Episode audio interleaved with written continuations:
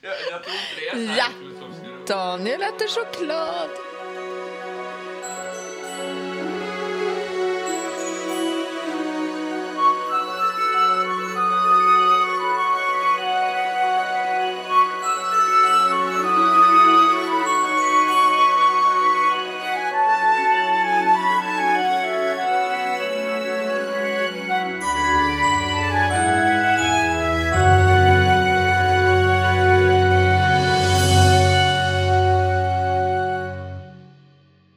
Välkomna till sjunde avsnittet av Tolkienpodden där vi har slutat prata om filmer och istället går över till en bok.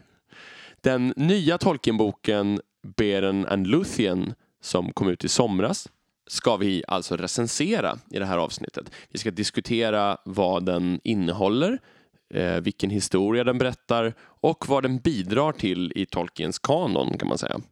Och som vanligt så består panelen av mig, Adam Westlund. Elisabeth Bergander. Och Daniel Möller. Och den första sektionen i det här avsnittet tänker vi skulle handla om att berätta vad historien om Beren och Luthien egentligen går ut på. Vad det är för historia. Ja, den här storyn om Beren och Luthien den möter ju läsaren för första gången i ett verk som egentligen inte handlar om dem. Första gången läsaren mötte Beren Luthien det var alltså i Fellowship of the Ring, alltså första boken i Lord of the Rings. När Aragorn återberättar den här i diktform för hobbitarna när de myser vid en lägereld. Och det som Tolkien så ofta gör i eh, Lord of the Rings och även i andra böcker det är ju att han han eh, syftar tillbaka på saker som han mycket väl visste vad det var eftersom han hade skrivit om dem men som var helt nya för läsaren. Och sen ger han faktiskt en ovanligt lång förklaring här till, till vilka de här personerna egentligen är. Men ibland så tar han ju bara upp saker i förbifarten som han aldrig förklarar. Inomvärldsligt alltså i Lord of the Rings är det här en gammal, gammal berättelse från eh, tusentals år tillbaka i tiden. Som eh, Aragorn har lite extra koll på eftersom han nog känner igen sig i Beren. Eh, Det är ju så att det är hans egna förfäder som han pratar om. Precis. Och det finns ett antal berättelser i Tolkiens verk som har samma tema med en dödlig och en odödlig en människa och en alv som blir kära i varandra. Och eh, där är ju då Beren är ju en människa, liksom Aragorn. Och Luthien, liksom Arwen, då, är ju alver. Och det, blir, det ger ju ett drama, en nerv till berättelsen att det just är en dödlig och en odödlig. Men inte bara i Midgårda termer så är den här berättelsen gammal utan den är gammal även i verkligheten. Det här är en av de första berättelser som Tolkien började skriva på som senare kom att kopplas ihop med det som skulle bli Lord of the Rings. Så den första utkastet till Beren och Luthien skrev Tolkien troligen redan 1917. Alltså medan första världskriget fortfarande pågick. Och den här berättelsen byggdes sen om jättemånga gånger tills den till slut kom med i Silmarillion fyra år efter Tolkiens död när hans son Christopher hade redigerat ihop en passande version. Och vi har redan varit inne på i tidigare avsnitt om hur Tolkien identifierade sig själv med Beren och hur han identifierade Luthien som, eh, som Edith, alltså Tolkiens egen fru då, som han ju var kär i. Så delvis olyckligt kär i eftersom han var tvungen att vänta på att få bli tillsammans med henne eftersom han blev förbjuden att träffa henne tills han blev myndig. Och som vi redan varit inne på, det är speciell betydelse också eftersom deras namn står på, på tolken och hans frus gravsten där det står Beren och Luthien. Och det här väntandet, det tas ju upp faktiskt i både Beren och Luthiens eh, story delvis och framför allt kanske när det handlar om eh, Arwen och Aragorn. Alla kanske inte har läst Silmarillion eh, och därför kan det vara bra att ta en liten bakgrundsberättelse kring vad det här är för någonting. Eh, den börjar ju redan med en skapelsemyt och går sen framåt i tiden eh, där man får introducera både gudarna som kallas Valar, och eh, deras olika släktevarianter. Och sen kommer första folkslaget. Alver. Och så småningom så dyker även människorna upp. Och eh, man får följa lite grann eh, deras olika story och deras framförallt stora kamp emot fienden. Morgoth. Eller Melkor, som han också kallas. Melkor, som sen blir Morgoth, han är alltså den som är herre eh, över alla onda saker, till exempel Sauron, som sen tar över med tiden. Precis, och det här är ju en historia som utspelar sig under flera tusen år. Det är som en, eh, en mytologisk bakgrund kan man säga. Och som Tolkien började skriva på. Dels för att han tyckte att det fattades den typen av berättelser med någon slags engelsk touch. Och dels för att han ville helt enkelt eh, ha en, en skådeplats för sina egna uppfunna språk. Och då satte han igång och skrev det här. Och det ja, höll han på med under större delen av sitt liv. Och The Lord of the Rings och The Hobbit, alltså Sagan om ringen och Bilbo, är ju egentligen från början inte tänkta att kopplas ihop med det här. Men, eh, men till slut kom han fram till att de skulle ingå under samma, i samma värld kan man säga och knöt ihop de här berättelserna. Och alltså utspela sig många tusen år efteråt. Exakt. Efter Silmarillion-materialet. Så man kan säga att Silmarillion fungerar som en sorts mytologisk fond till Bilbo och Sagan om ringen. Som man hänvisar tillbaka till i de texterna och ger ett, en känsla av djup med. Det är intressant just den här tanken att eh, han inte hade bestämt sig för att väva ihop de här berättelserna från början. Eh, just det här att han sen på något vis får ihop det så att det går ihop med Silmarillion och därmed så blir huvudpersonerna, om man tänker sig att Arven och Aragorn på ett vis har en delvis huvudroll. Det finns många med huvudroller i Lord of the Rings. Så är de alltså direkt släkt med nästan precis alla som tas upp i den här berättelsen. En bra startpunkt om man ska analysera en bok är förstås att se till att lyssnarna känner till handlingen i boken i fråga. Och därför så tänkte vi som börja med att ge er en liten introduktion genom att berätta kortfattat handlingen i historien om Beren och Luthien som finns i den publicerade versionen av Silmarillion. Den kom alltså ut fyra år efter Tolkiens död och hans son Christopher hade klippt ihop olika versioner av berättelsen för att få en färdig version som gick ihop med resten av sagorna. Historien börjar med att följa Beren som är en hövdingason. Hans far Barahirs folk har blivit besegrat i krigen mot den mörka fursten Morgoth och han och fadern och ett gäng trogna män lever som fredlösa. De blir dock förrådda och alla utom Beren dör. Det enda Beren får med sig från fadern är en speciell ring som Barahir har fått av en alvfurste. Och den ringen tas ju faktiskt upp sen i Lord of the Rings. Och vem bär den? Aragorn. Den är ju faktiskt med även i filmatiseringen. Saruman nämner den när eh, Grima berättar att en av männen de mötte i Rohan bar en speciell ring och då säger Saruman Barahirs ring. Det här är förstås inte hämtat direkt ur boken. Den här gruppen män blir alltså förrådda och Beren är den enda som överlever efter att de blir dödade av orker. Med ringen på fingret strövar han nu ensam i vildmarken och hamnar till slut i utkanten av skogsriket Doriath. Där ser han en dag en scen där en kvinna som är underskön dansar i skogen. Som är så fantastiskt vacker och sjunger så vackert så att han blir stum och kan inte ens uttrycka sig. Han vet inte vad hon heter utan störtar fram och kallar på henne med det påhittade namnet Tinoviel som betyder näktergal För det är det enda han kan komma på att kalla henne. Hon blir rädd och springer därifrån men senare så möts de igen och det mötet går bättre kan man säga.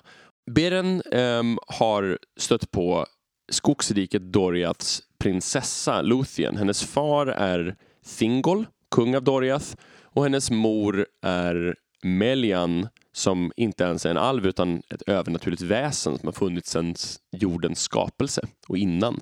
Skulle man kunna kalla henne för någon typ av undergud? Eller liksom ja, halvgud någon... kanske man skulle säga. Så en Maja. Samma sort som Sauron och Gandalf till exempel.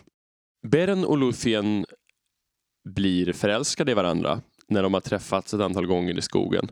Och de går till Luthiens far Thingol för att försöka få eh, Eh, godkännande för den här kärleksaffären.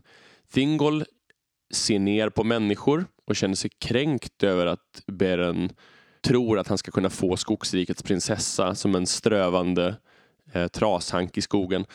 För att håna honom så skickar han ut honom på ett omöjligt uppdrag.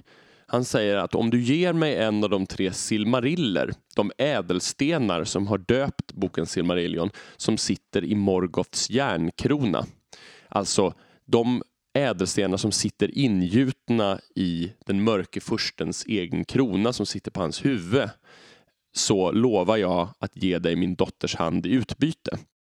Beren är för stolt för att inte ta emot det här hånet så han lovar att han ska försöka och ger sig iväg mot norrut eh, i syfte att försöka bryta sig in i den mörke furstens eh, fästning och på något sätt stjäla en ädelsten ur hans krona.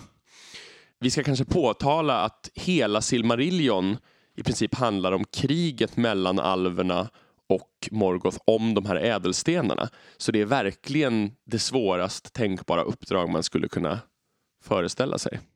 Det hörs ju här när du återberättar den här handlingen att det här är en av Tolkiens äldsta berättelser tycker jag. För att den har ett när du återberättar en så tydligt sagotema. Det är kungen som skickar iväg den här som vill ha hans dotters hand på ett omöjligt uppdrag som han ska försöka lyckas med. Och så så det, det är verkligen tydlig sagotematik. Precis, det känns som en klassisk folksaga nästan. Och Beren inser att han inte kan ge sig direkt till Angband utan hjälp. Angband är alltså den mörke furstens fästning. Utan han ger sig istället av till alvstaden Nargothrond.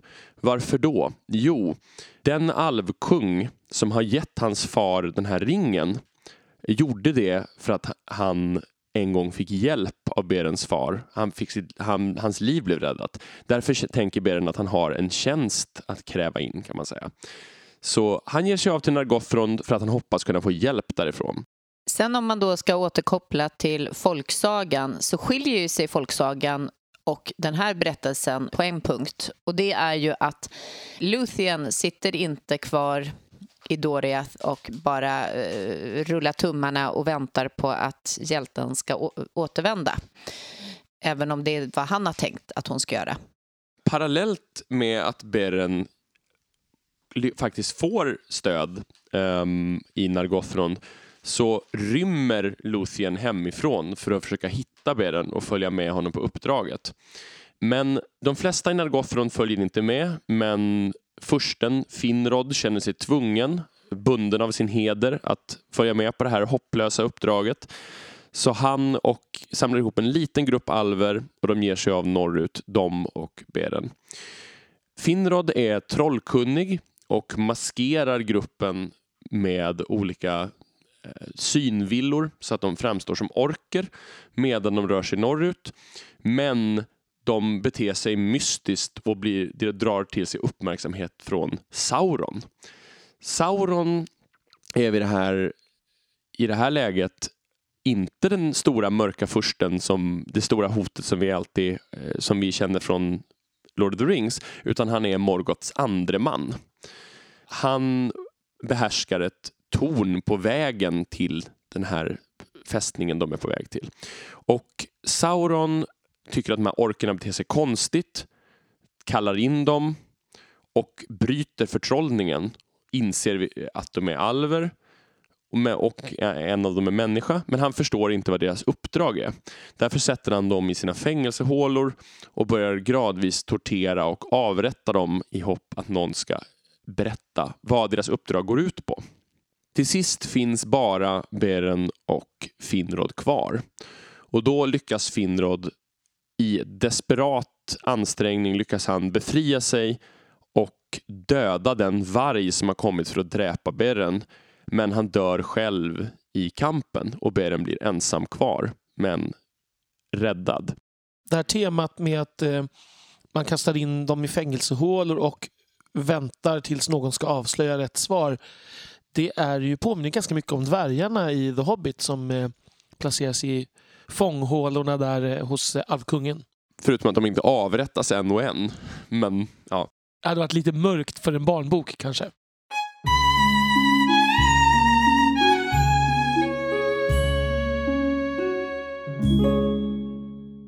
Luthien dyker ju upp här och innan dess så har hon varit i hans fotspår och blivit faktiskt till och med tillfångatagen åtminstone mer eller mindre. av några som tycker att hon vore lämplig att gifta sig med. Det är två andra alver som heter Kellegorm och Korofin. De hade, hade några år tidigare slagit sig ner i Nargothrond, samma stad dit Beren kom för att hämta hjälp. Och de hade fått mer och mer makt och sen kungen Finrod hade gett sig av med Beren så hade de mer eller mindre börjat bestämma allt.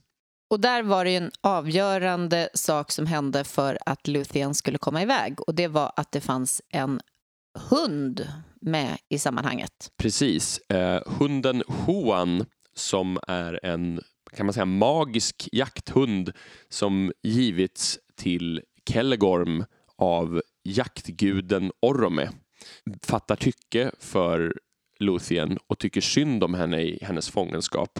Han börjar tycka att hans, att hans herre handlar orätt och utnyttjar den magiska gåva han har fått att han tre gånger i sitt liv får tala. Han pratar med Luthien och räddar henne ur fångenskapen och tillsammans beger de sig efter Beren och Finrod och deras lilla grupp. De dyker alltså upp här i, i handlingen när Beren precis har blivit räddad och Finrod har dött. Och de ser till att eh, det hela går väl. Hunden Huan kämpar mot Sauron som har förvandlat sig till en eh, varg. Och det hela eh, funkar väldigt bra. Sauron är inte tillräckligt mäktig än. Eh, så de sticker vidare på äventyr.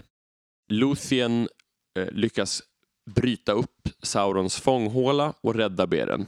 Tillsammans ger de sig båda med Hoan norrut mot Angband, fiendens fästning. Fast även här försöker ju Beren göra sig av med Luthien och få henne att stanna kvar hemma. Precis, han, han försöker smita utan att hon märker det, men hon jagar ikapp en gång till. Känns ändå schysst tycker jag att Luthien eh, får vara så pass aktiv eh, i sin roll trots att hon är kvinna och han kanske inte är känd för att låta dem ta några action. Nej, man ger, det är väl hon och Eowyn då som har riktigt aktiva roller i hela Tolkiens skrivande. Hur som helst, De kommer till Angband. Mm. Och förklädda i magiska skepnader. Beren som varg och Luthien som vampyr eller fladdermus så tar de sig in i Angband. Morgoth, den mörke fienden, ser igenom Luthiens förklädnad. Men hon svarar med att dansa en magisk sövande dans i Morgoths hall och får alla där inne, inklusive den mörke fursten själv, att falla sovande till golvet. Då passar Beren på att försöka bända ut en av silmarillerna ur Morgoths järnkrona. Den första går bra, men när han väl har lyckats med det så blir han girig och försöker ta en till. Han tänker att han ska ta tillbaka alla silmarillerna. Men då bryts knivbladet, Morgoth börjar så smått vakna ur slummen och Beren och Luthien måste rymma i panik ur Angband. Men vid portarna väntar en ny fara. Och det här är alltså återigen en varg som har vuxit upp med att eh, finnas i närheten av Morgoth, få alla möjliga skräckinjagande maträtter och eh, bli genomond och lidande. Han är den största och hemskaste varg som någonsin har levt. vid namnet Karcharoth. Han ger sig på dem och Beren håller fram Silmarillen för att hålla honom ifrån dem. Och Karcharoth biter av handen med ädelstenen i. Men ädelstenen som är alltigenom god bränner den onda vargen inifrån så han blir vansinnig av smärta och rusar därifrån ylande medan Beren blödande faller till marken utanför Angbans portar. Och här kommer då någonting som återigen speglas i Lord of the Rings. Det vill säga att det finns några som man tar till som räddar hjältarna till höger och vänster när det kniper och det är ju örnar. Örnarna kommer och tar med sig både Beren och Luthien ner tillbaka till precis utanför Doriath. De återvänder till Thingol, Luthiens far och när han får höra den här berättelsen om vad som har hänt så mjuknar hans hjärta och han ger med sig att de ska få vara tillsammans. Men den vansinniga vargen Karcharoth har börjat härja i Doriats utkanter och han måste stoppas. Så Beren, hunden Hoan, Thingol och hans bästa jägare drar ut tillsammans för att dräpa vargen. Om vi bara stannar där. Jag tycker det finns en liten rolig detalj i det här och det är att eh, när Beren kommer inför Thingol så säger han att han har Silmarillen i sin hand. Och det har han ju, det är bara det att han har inte sin hand med sig. De drar ut för att dräpa vargen och i konfrontationen så lyckas Hoan, den stora hunden, dräpa vargen men dör själv på kuppen. Och det går inte jättebra för Beren heller. Nej. Beren blir dödligt sårad och dör kort därefter efter att han har hunnit säga farväl till Luthien. Här kommer dock det berättelseinslag som kanske är kändast. Luthien vägrar acceptera Berens död och färdas över havet till Mandos, dödsguden, och hans hallar där människorna kan man säga mellanlandar på sin väg ut i det okända. Och hon bevekar Mandos med sin sorg så till den grad att dödsguden låter Beren återvända till livet om Luthien går med på att bli dödlig. Så kan de få vara tillsammans och sen dö och passera ut ur världen tillsammans till ett okänt öde. Hon ger alltså upp sin odödlighet för att de ska få ett antal år tillsammans. De slår sig ner långt från handlingen under ganska lång tid och det, förutom lite efterspel som kommer bra mycket senare i historien så avslutas sagan här.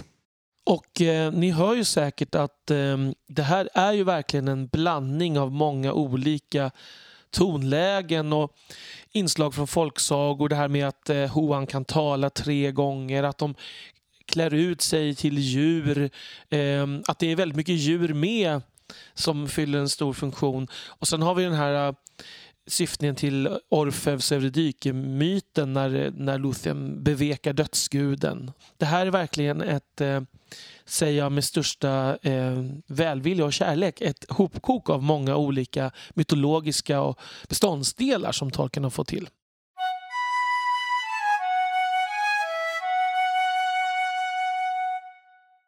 Nu vänder vi då blickarna till den bok som kom ut i somras, alltså Baron and Luthien som Tolkiens son Christopher Tolkien nu har gett ut.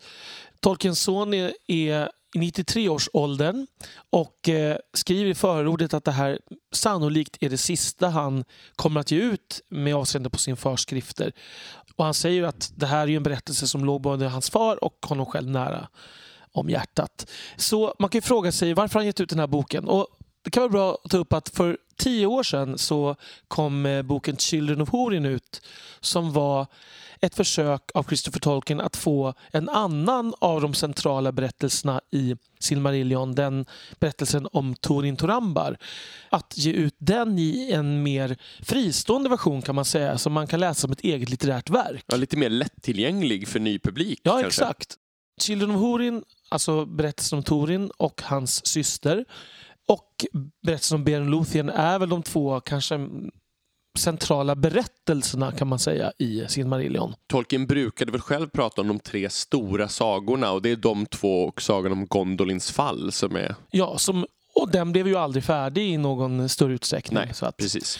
Christopher Tolkien bestämde sig för tio år sedan då att ge ut den här Húrin som en fristående bok. Och jag ska erkänna att jag trodde innan jag började läsa jag hade nämligen läst på lite slarvigt att den här utgåvan av Beren och Luthien skulle vara liknande. Alltså ett sätt att få ner hela berättelsen från början till slut inom samma perm som man kunde läsa och njuta. Och det fick man ju dessutom lite förstärkt när man såg omslaget på den här boken. Ja, det är väldigt likt i design och så.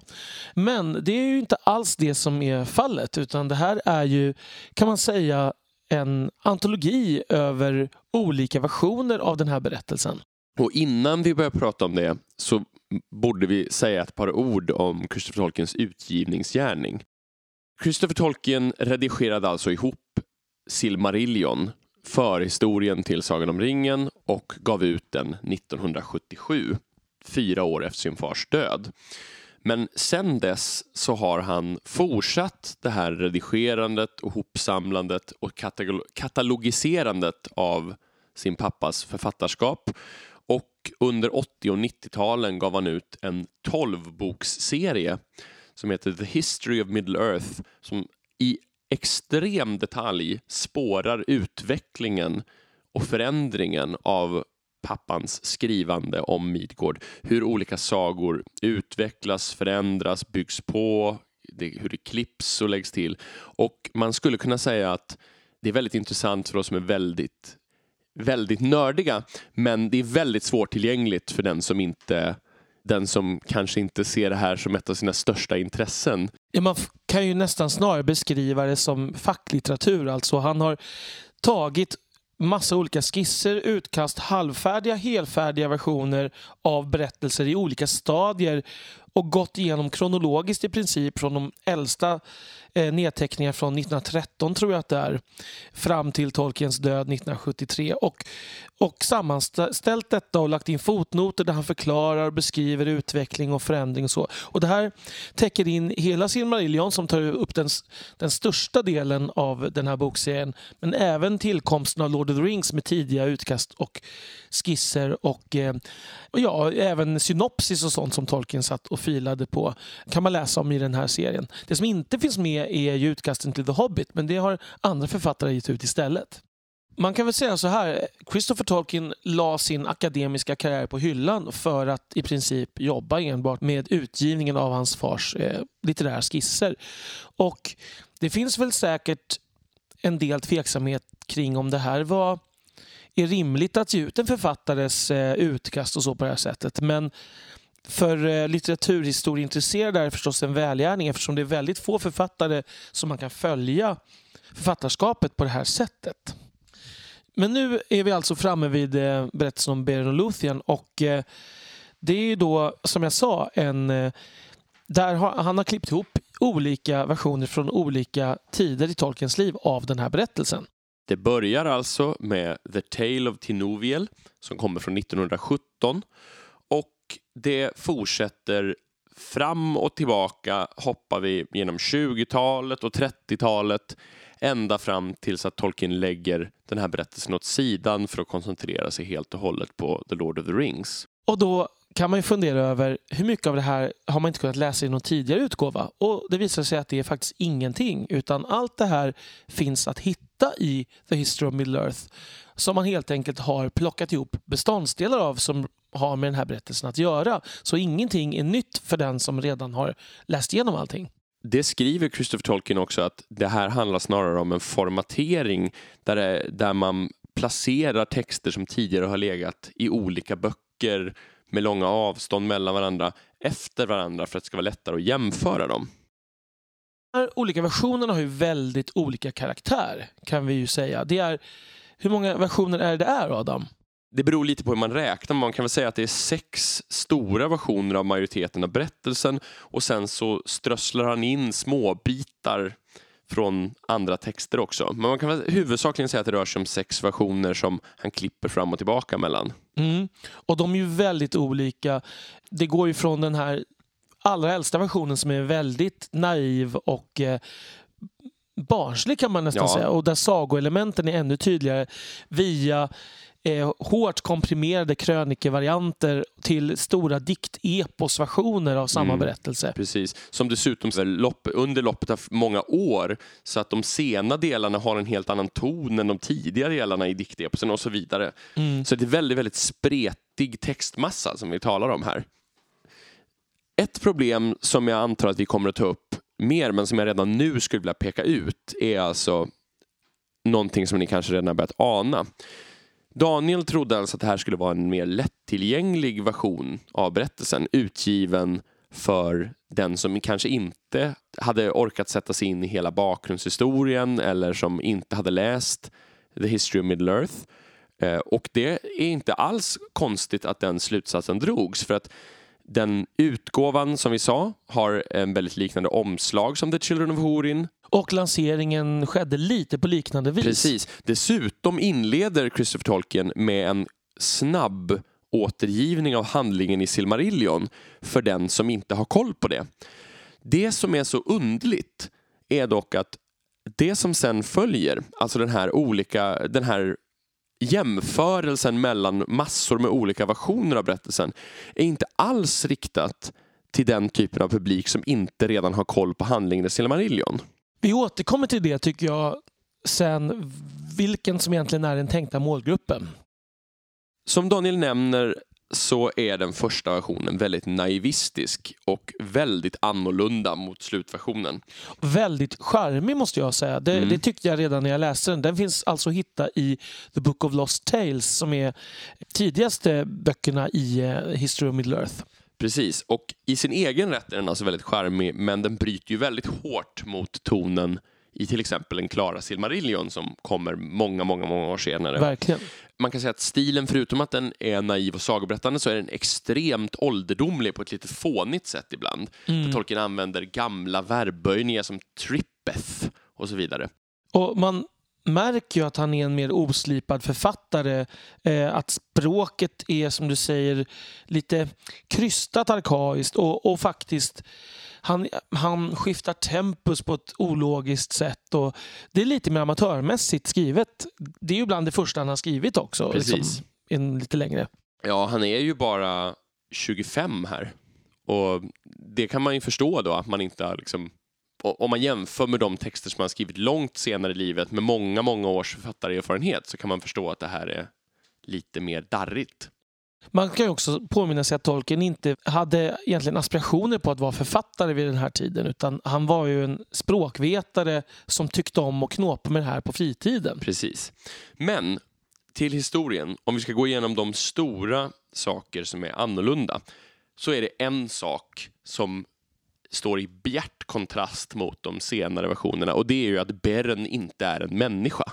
Det här känns ju som hela berättelsens kärna och hjärta. Men här i den första versionen är alltså både Beren och Luthien alver. Vilket tar bort hela den stora dynamik och det stora dilemma som berättelsen kretsar kring i senare versioner. På ett vis så gör ju det hela den här historien snäppet till ointressant, skulle man kunna säga.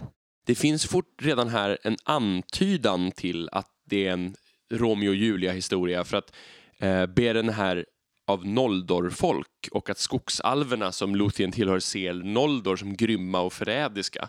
Så det finns redan här någon typ av motsättning men inte alls lika intressant eller, eller djup. Nej, och absolut ingen tanke på tematik om döden och eh, dödlighet och så som kommer sen. Nej, precis. Hela den här Nargothrond-historien saknas också. Eh, Beren färdas direkt till Angband efter att han har fått uppdraget. Och Sauron finns inte än. Hans vargar finns inte än.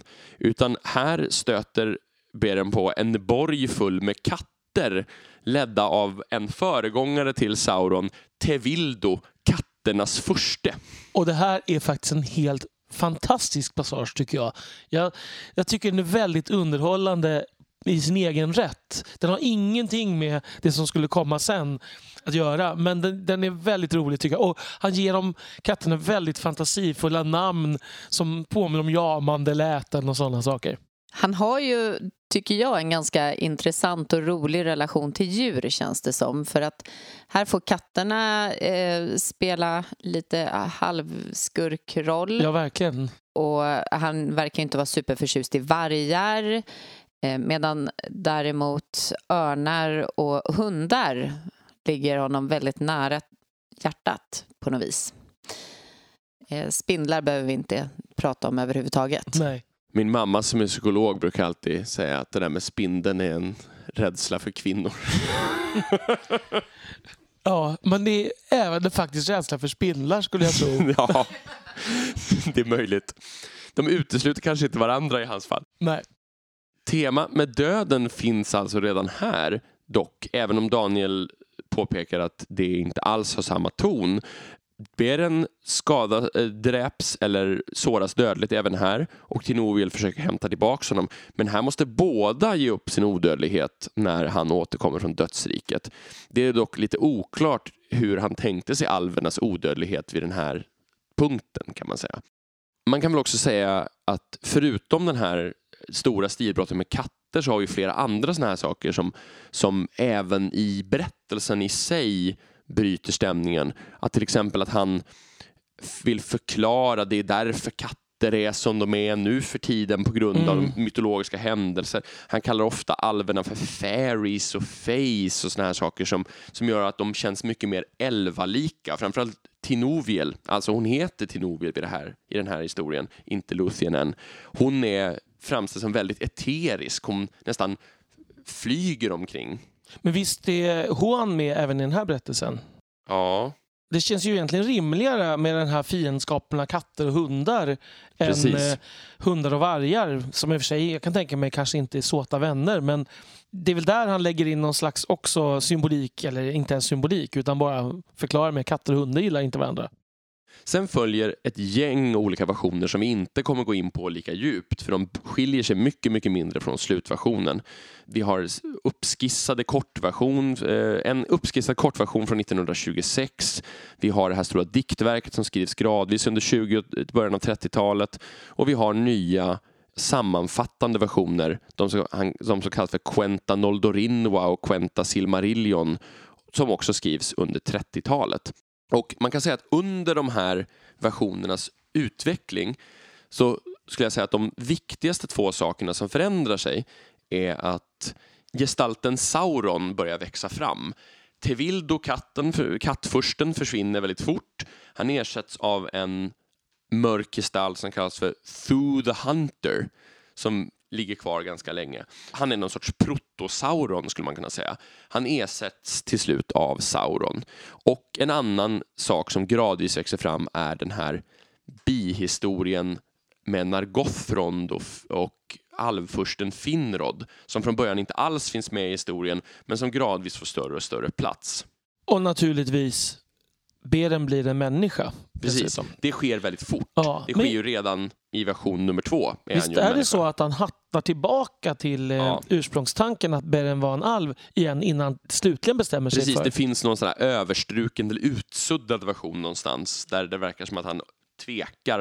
Mm. Men det är väldigt tidigt. Ganska fort kommer inser, han verkar han inse att det här på något sätt är tillhör berättelsens kärnpunkter. Så större delen av boken är upplagd på det här sättet. Christopher Tolkien han klipper mellan versioner från olika tider. Men på slutet så blir strukturen väldigt svåröverblickbar när han plötsligt gör ett tematiskt kapitel om slutet på berättelsen där han jämför olika versioner rakt av. Sen kommer några bitar om sammankopplade historier, till exempel det som händer efteråt, eh, som är ganska löst kopplade till själva sagan om Beren och Luthien. De kastas in lite till höger och vänster på slutet och här försvinner tidsperspektivet helt, att vi går plötsligt tillbaka till de, några av de äldsta versionerna och sådär. Så att det är lite svårt att se vilken, på vilket sätt Christopher Tolkien hade tänkt sig att strukturera boken. Det finns inte ett produktionskronologiskt perspektiv. Alltså det är inte så att den text som skrevs först redovisas först och sen kommer nästa text och sen kommer nästa text. Det är inte heller så att han helt och hållet går igenom berättelsen från start till mål och hoppar mellan olika versioner. Det är inte heller så att han håller sig till en tematisk uppdelning, att han först pratar om döden och sen pratar om det, utan han hoppar fram och tillbaka mellan alla de här strukturerna, vilket gör boken väldigt svåröverblickbar. Ja, den är faktiskt, trots sin korthet, eh, så i jämförelse mycket mer svåröverblickbar än, än hela The History of Middle Earth, som är väldigt tydligt upplagd, måste man säga, i jämförelse.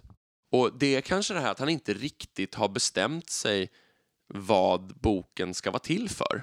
Nej, och det är här jag tänker att nu vi kommer tillbaka till det här med målgrupp. För att det som resultatet blir, och nu kommer våra åsikter komma in i, i, i leken här. Det är ju inte, som Adam är inne på, en bok för dem som vill läsa den här berättelsen från början till slut för att de antingen då är eh, newbies och vill ha en, ha en fin introduktion i den här sagan eller om man helt enkelt bara känner att jag vill, jag vill läsa berättelsen om Beren Luthien, jag vill inte läsa hela Silmarillion. Men det är inte heller en, en bok för nördarna skulle jag vilja säga. För att som nörd har man, om man tycker att det är intressant, redan läst alla de här versionerna i History of Middle Earth. Eh, det är klart, det skulle kunna finnas något praktiskt i att alla avsnitt som handlar om Beren Luthien fanns i samma bok, men så är det ju inte heller. Utan har ju klippt delar av de här versionerna. Man får inte ens några fullständiga versioner från början till slut. Så jag förstår inte alls vilka som är tänkta ska läsa den här boken, förutom vi nördar som då möjligen blir besvikna. Möjligtvis skulle man kanske kunna tänka sig att det skulle gå nischare mot människor som tycker det är intressant att följa eh, ett, en författarprocess att se hur man skapar en historia eh, i olika versioner, att man får en ganska tydlig bild av hur saker och ting inte är klart från början utan att man jobbar om, tänker om, funderar, slänger ihop något nytt, jämför och går vidare och utvecklar en berättelse. Jag förstår hur du tänker, men om man skulle uppfylla det syftet fullt ut så borde man ha redovisat den första versionen från start till mål först, den andra versionen från start till mål sen. Och det tror jag... Det hade funkat bättre. Ja, oavsett vem man ska göra det för tror jag det hade blivit så mycket tydligare än det här hattandet fram och tillbaka. Ja, det kan jag bara instämma med. Sen är det ju så att eh, de här versionerna är olika färdiga också så att det är klart att det finns inte sju färdiga olika versioner att visa upp utan de är ju olika stadier i den här processen. För Tolkien gjorde ju så när han skrev att han började på en version och ibland blev han klar eller så började han om med en ny version och sen kom han en liten bit på den och sen tänkte han att jag börjar om med en ny version och sen nu börjar jag om fast i dikt-epos-version. Mm. så det är det här som är problemet med att han egentligen aldrig blev klar med Silmarillion överhuvudtaget. Det är ju faktiskt så att det är tack vare förlaget får man nog säga som Lord of the Rings överhuvudtaget blev klar. Precis, men och sen gjorde han ganska ofta så att han skrev parallella versioner. En lång och sen skulle han sammanfatta till någon som vad han höll på och skrev om och skrev en kortversion som faktiskt blev klar. Ja. Så ofta finns det en lång oavslutad och en kort superkomprimerad men klar version. Och då är det ofta så att i den här kortversionen då så har han ändrat några små saker så måste han gå tillbaka till den långa versionen och lägga in nya lösblad med korrektur och förändringar. Mm. Eh, alltså Christopher Tolkiens katalogiseringsarbete kan man inte det, det, kan man inte överskatta, det måste jag säga. Ja. Eh, alltså hela det arbete han har gjort under de här decennierna är storslaget, enormt och ganska självuppoffrande på många sätt. Och det är fullständigt vansinnigt. Ja. För det, är ing, det ni ska förstå, ni som inte har så stor inblick i det här, är att det var ju ingen som helst ordning på de här texterna från början. Det var inte så att de satt i en perm i ordning. Eller låg i en mapp i datorn. Nej, nej, verkligen inte. Utan allting var huller om buller, något är skrivet i en marginal i en anteckningsbok i rött bläck och något, något är inskjutet i en, i en helt annan text och någonting är sådär suddat i slutet och han har försökt läsa den utsuddade texten. Och så, så att han har gjort en vansinnig insats i att liksom förstå vilken ordning skrevs de här i, hur har förändringarna egentligen gått till? Och det tar vi verkligen inte ifrån honom. Det, History of Middle-earth är i sin egen rätt en, en otrolig eh, prestation. Ja, och jag skulle även tillägga där det arbete han gjort med att få ihop det här till en slags helhet i den utgivna Silmarillion, som ju faktiskt är det första han gav ut. Mm.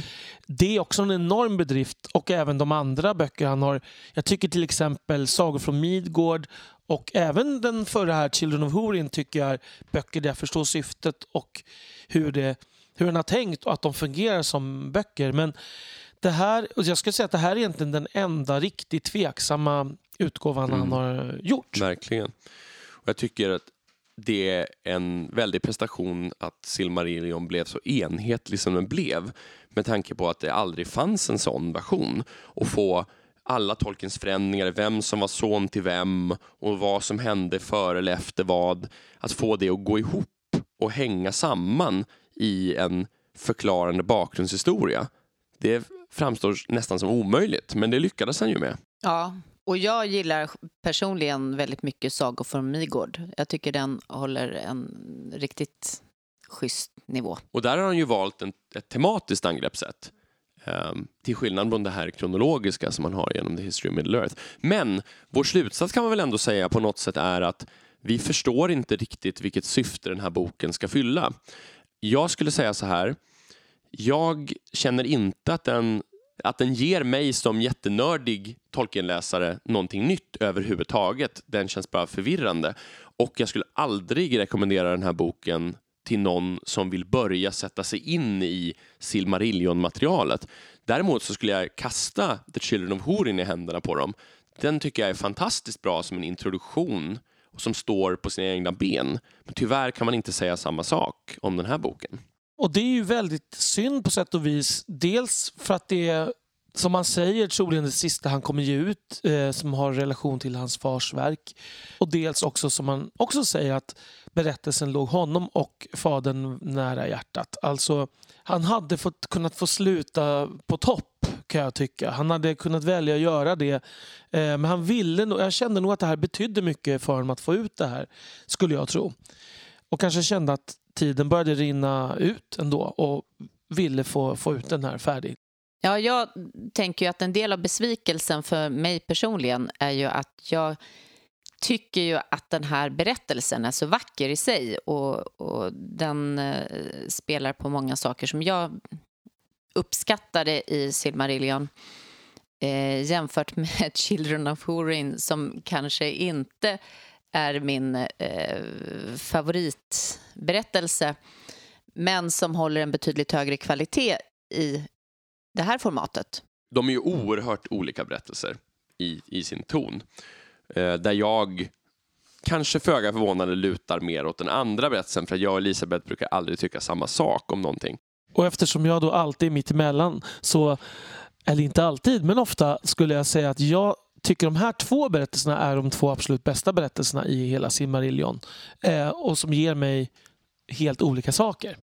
Jag tänker också att de här olika versionerna som finns i boken tilltalar mig i olika hög utsträckning. Alltså jag tycker, om man bortser från den utgivna versionen som på något sätt ändå blir det, det som man jämför med för att det där den fullständiga berättelsen finns. Alltså, och med den utgivna menar jag då den i Silmarillion. Så tycker jag att den första har högst kuriosavärde och dessutom är mest underhållande.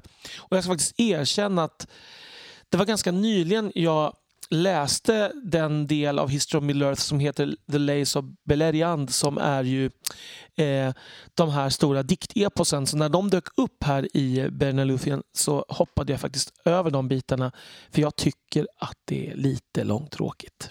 Jag tycker att det är hädelse att hoppa i böcker överhuvudtaget. Och jag, jag gillar också diktverken. Eh, jag tycker att The Lay of Lathian, framförallt de sista bitarna, är otroligt bra. Jag tycker Tolkien når väldigt hög nivå på, sin, på sitt versskrivande där. Men, eh, men jag förstår hur du menar. Det, blir väldigt, det tar väldigt lång tid att berätta samma sak som går mycket fortare än de andra versionerna också. Ja, så var det att jag som sagt jag läste det för ett par månader sedan och kände att jag behövde inte läsa det en gång till riktigt än. Jag kan vänta 20-30 år.